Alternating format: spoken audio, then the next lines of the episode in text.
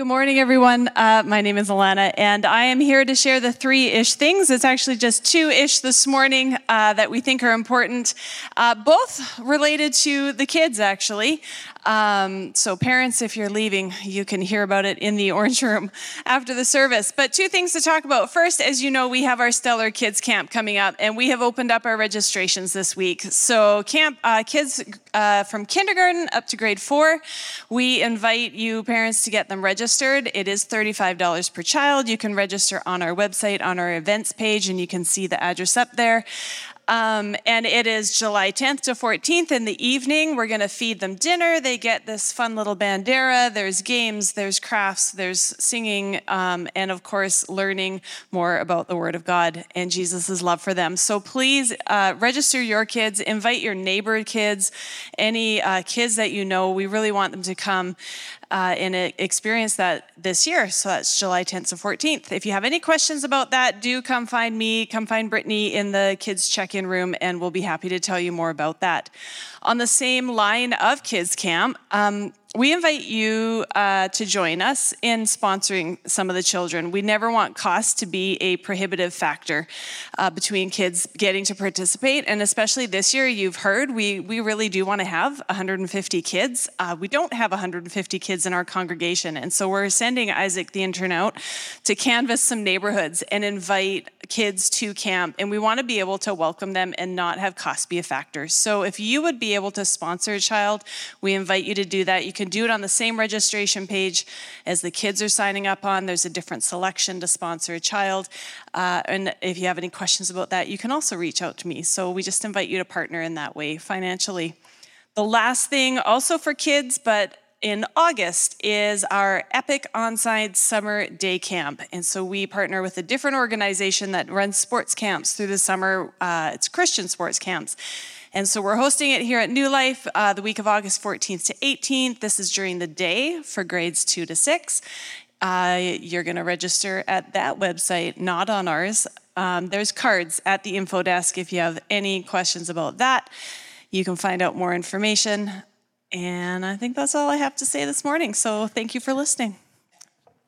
So I'm reading from 1 John chapter 3, verse um, 11 to 24.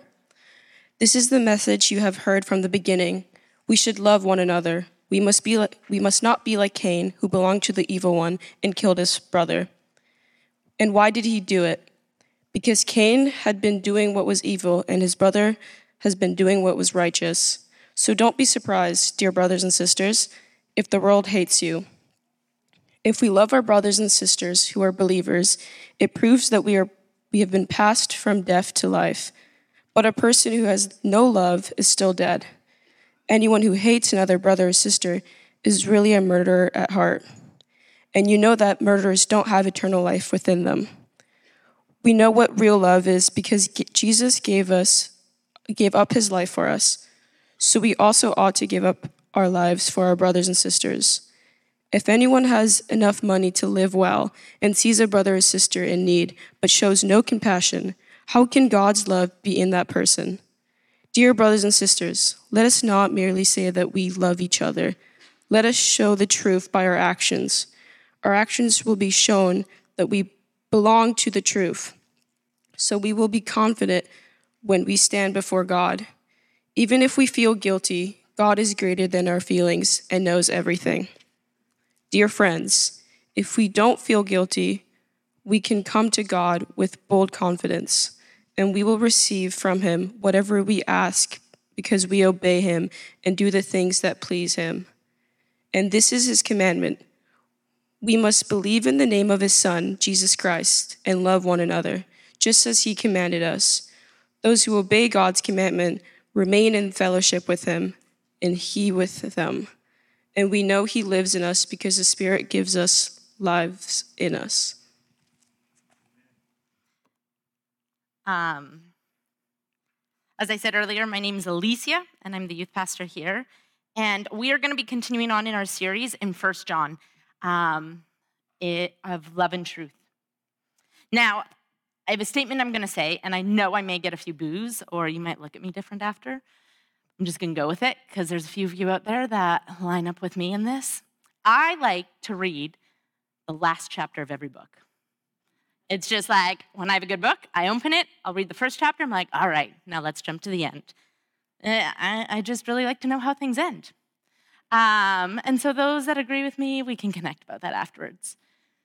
And today's passage, I have actually been living in the book of First John for a while now. And I can say it is one of the most marked up, colored book in my Bible right now. And that tells me that I am never done learning. I will always be growing, and God will continue to refine me through His goodness, not only in this book, John, but the whole book, the Bible. And so, as we look into this, I'm gonna do what I like to do and read the last chapter. But really, in this case, read the last two verses of our passage. And that's verse 23 and 24. And it says this And this is his commandment we must believe in the name of his Son, Jesus Christ, and love one another, just as he commanded us. And those who obey God's commandments remain in fellowship within him, and he with them. And we know he lives in us because the Spirit, this, oh, ah, spelling there, the Spirit he gave us lives in us. See, this needs to be our starting point, and this needs to be our ending point. This needs to be the lens in which we view the world, the people around us, ourselves. It is we must obey the commandments. It is the lens to remain in Christ, love God, and love others. This is what Jesus spent his life teaching. We see that in Matthew 22, 37 and 40, when the Pharisee came to him, What's the best law? What's the best rule? And he responds with this You must love the Lord your God with all your heart, all your soul, all your mind. This is the greatest commandment. And second is equally important love your neighbors as yourself. The entire law and all that demands of the prophets are based on these. See, everything we do, how we do life, lies under this. And when we remain in God, when we remain in the vine, when we love the Lord with all our hearts, all our souls, all our mind, we go from death to life we live sacrificially, we will be transformed, and we will have assurance in the one who loves us. We will have an assurance that the divine love, that's God, is transforming us into his image to become people that love others. Uh, there's a book I just recently finished uh, called Surrender to Love by David Benner, and he puts it like this, and I love it. Divine love transforms both my heart and my will.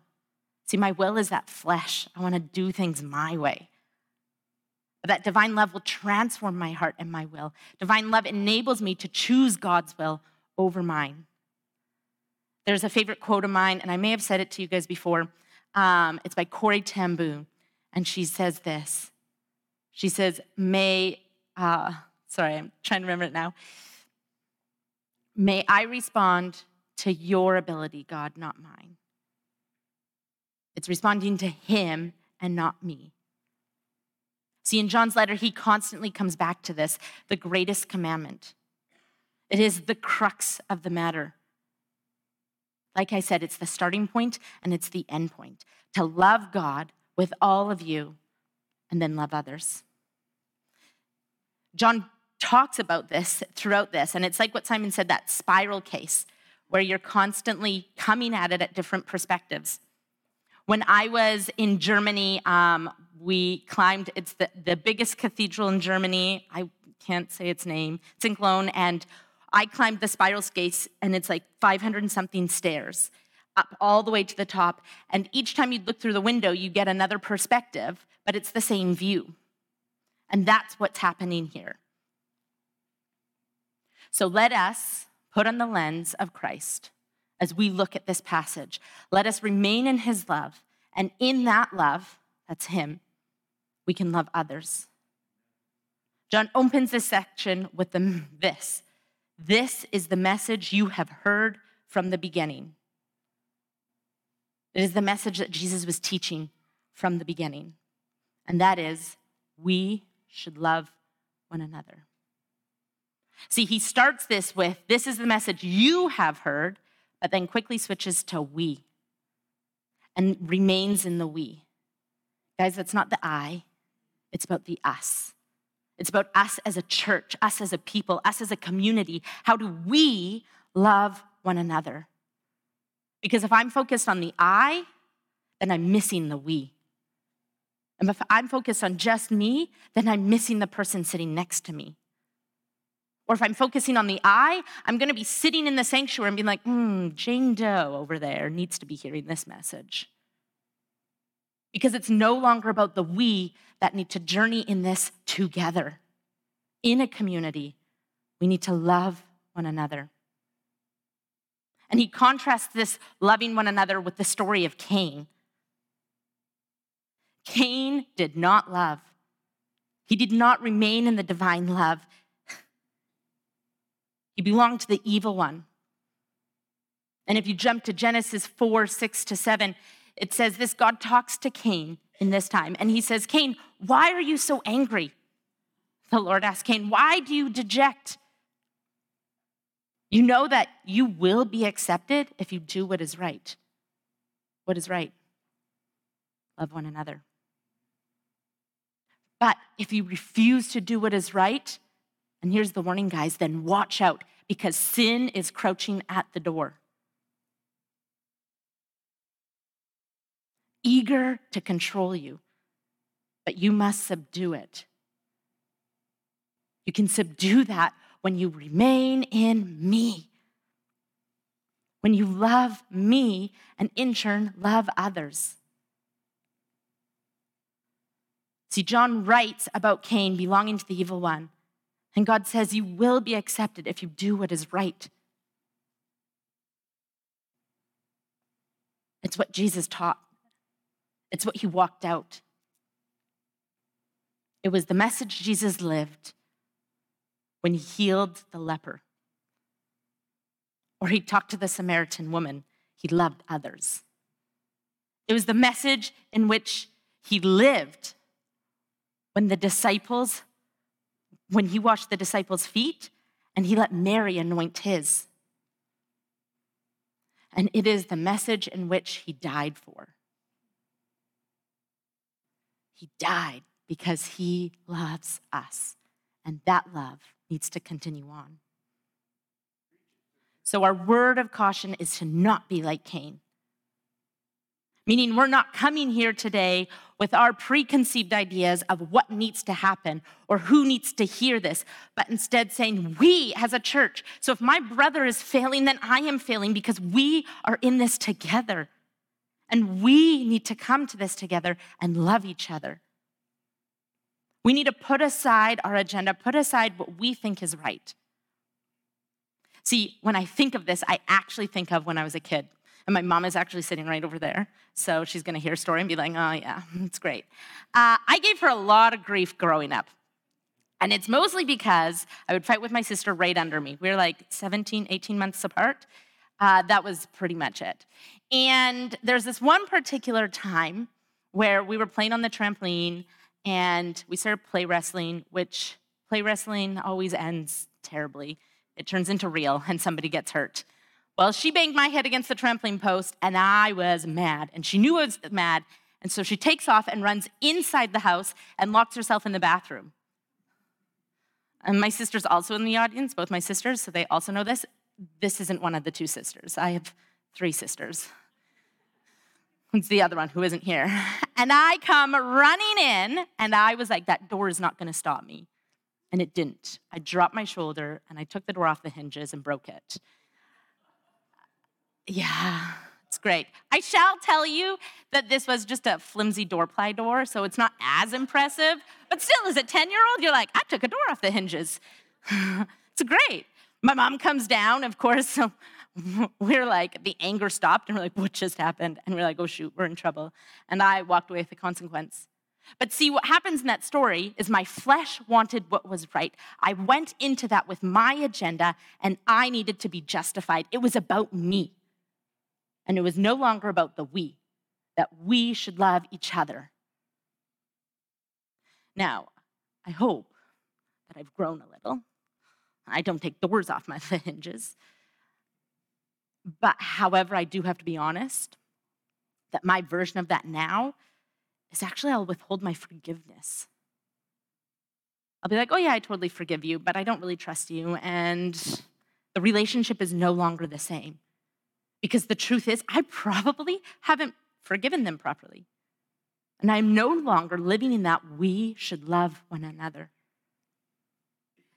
Or maybe you guys may agree or see yourself in similar with me where you hold back that forgiveness. Or maybe it's something else. Maybe it is you actually go around and talk about that person. And you'd be like, oh, did you hear about John Doe the other day? Like he hurt me really bad. And right, do you you think I'm right in this? You try to validate yourself. But you are no longer living under that we should love one another. You are no longer walking with your brother and sister. So hopefully you're not as childish as breaking down the door or take after Cain. But let's take a moment and reflect on what does that look like? Where am I falling short of that? See, John started with the you and he moved to the we because it is the we. It is the church. It is the fellow believers, the collective people that we need to walk this out. See, when I walk in the we of loving others, I'm now walking in the divine love that transforms my heart, transforms my will, and I'm using the lens of Christ. My second point is we go from death to life. This is what he talks about. John says that. He says, if we, verse 14, if we love our brothers and sisters who are believers, it proves that we have passed from death to life. There's this quote by um, this theologian named Ian Howard Marshall. And he says this A person cannot come into a real relationship with a loving God without being transformed into a loving person. Sit with that for a sec. A person cannot come into a real relationship with a loving God without being transformed into a loving person. When I hear that, it's like a knife to my heart. I'm like, there are times where I have not lived that out. And then I'm like, wait, a real relationship with a loving God, where have I not stepped into the deep end? Where have I sat in the shallow end of this relationship and it's not actually real? Because I'm not being transformed. I'm the same yesterday as I was when I broke down the door. And when we look at that in light of what John continues to say at verse 14, he says, If we love our brothers and sisters who are believers, it proves that we have passed from death to life. But a person who has no love is still dead. Ouch. See, if these words or the silence or the weight of them is causing a physical retreat within you, I encourage you to take a moment. Maybe pull out your phone, write in your journal or your Bible, something that the Spirit is talking to you because I he is. We need to be brought to this place of examine where God can say, Look, this is where you are not loving in the we. And therefore, you are not going from death to life. You are living in death. This is truth. It's black and white, and it's hard to hear. See, my instinct, my flesh wants to fight this. I want to argue this statement and be like, oh, wait, but what about this and this? But if I pause for a minute, if I put my pride aside, if I lay my ego down, I sit in an honest conversation with my mom, God will reveal where I am not walking in this. He will reveal the times where I've not shown love, where I've not lived in that love, where I, to a complete stranger, does not look like somebody who is walking with Christ. See, Paul calls us noisy gongs. John says we're dead. Either way, when we are not loving, and that loving is God walking in Him, We are a noisy gong and we are spiritually dead. This is the truth side. The series is about truth and love and walking with both of this. This is the truth, and that's a hard stone to carry. This is the message that we've heard from the beginning. We should love one another. It proves that we have passed from death to life, and that life is Christ. See, the divine love transforms my heart and my will. And thankfully, John's letter doesn't end there, guys. Which brings me to my third point. We know real love. And this is the like the hallelujah piece. This is the assurance piece. When I was five or six, I can't quite remember the age, but growing up, we would read from this um, Bible, this comic strip one. It's not the Action Bible one, but a different one. And it had all the Bible stories in there. And I remember one night, um, my parents, we were reading it, and I just like felt this overwhelming love. And I ran off into my bedroom, into the closet, um, and I prayed. And I was like, Jesus, I want you to be my best friend. That was the moment for me where I felt that overwhelming love. I felt what real love was, and it changed me. I began the transformation. Clearly, it wasn't good all the way because I broke the door after that. But I began that transformation, and God began the work in me. And it was His real love that I got to see and got to experience, is what transformed me. See, we know what real love is. This is what they say, what John says here. We know what real love is because Jesus gave up his life for us. He died for us.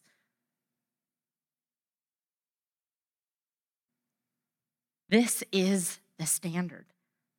So when we think, okay, how do we love others? How do we go from death to life? This is what we look at. What did Jesus do? And if Jesus is love, Jesus is love, what's the standard? Giving up one's life. Where we put others before us. Where Paul says, let us show the truth by our actions. I like to use, we, we talked about the lens. But if we're looking at glasses, if we're thinking of glasses, anyone who has glasses, you know the difference between a lens that has the correct prescription versus a lens that does not have the correct prescription. And off by a little bit, the vision's a little blurry. You can make out stuff, but people with glasses, you know what I mean? I don't have any, but I'm assuming, right? Yeah, okay, cool. Eventually, we'll all need glasses. Guys, like, just telling you, if you don't have glasses, you're gonna need them. Eh, just don't, don't deny it. It just happens. It's age, right? So the lens is to remain in Christ, love God and love others. And the prescription is a sacrificial love. That is what brings it into focus. That is what allows us to walk out, love others. We love others.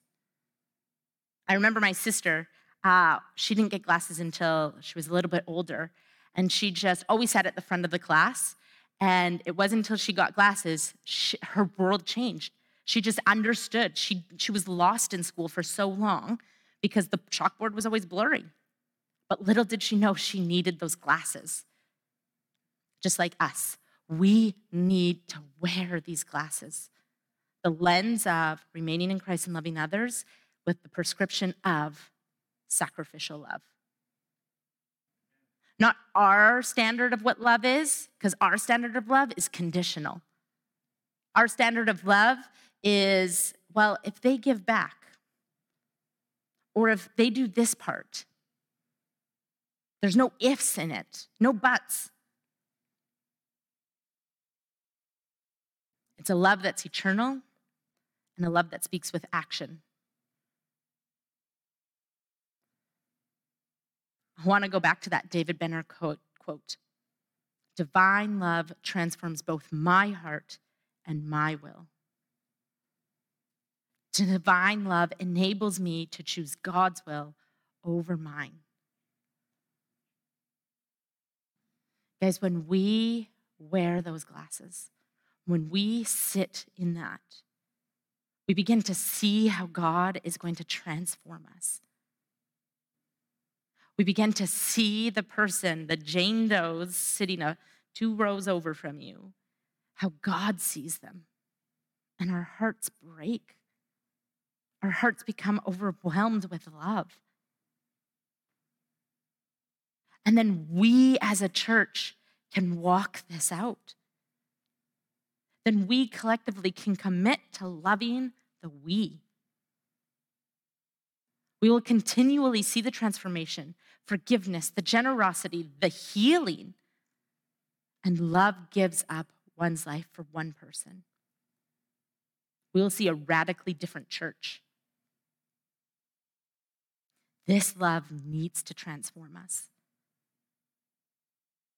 So let's end with those verses again. Those who obey God's commandments remain in fellowship with Him, and He with them. And we know He lives in us because the Spirit He gave us lives in us. Maybe go home and sit in a moment of examine before God. Sit before Him and be like, Lord, where have I not been wearing the, those lens with the right prescription? Where have I come short because I want to move from death to life? I want to live in that beautiful life that you have to offer me. So that when trials and tribulations come, when I can stand in the storm, I am standing in you. Move from a place of action instead of complacency. We as a church need to love we, us, all of us. Lord, I thank you for each one of these people here, God. I thank you how you are transforming us into your image to love others that you know each one of our stories so deeply, and we have an assurance in you assurance that you love us.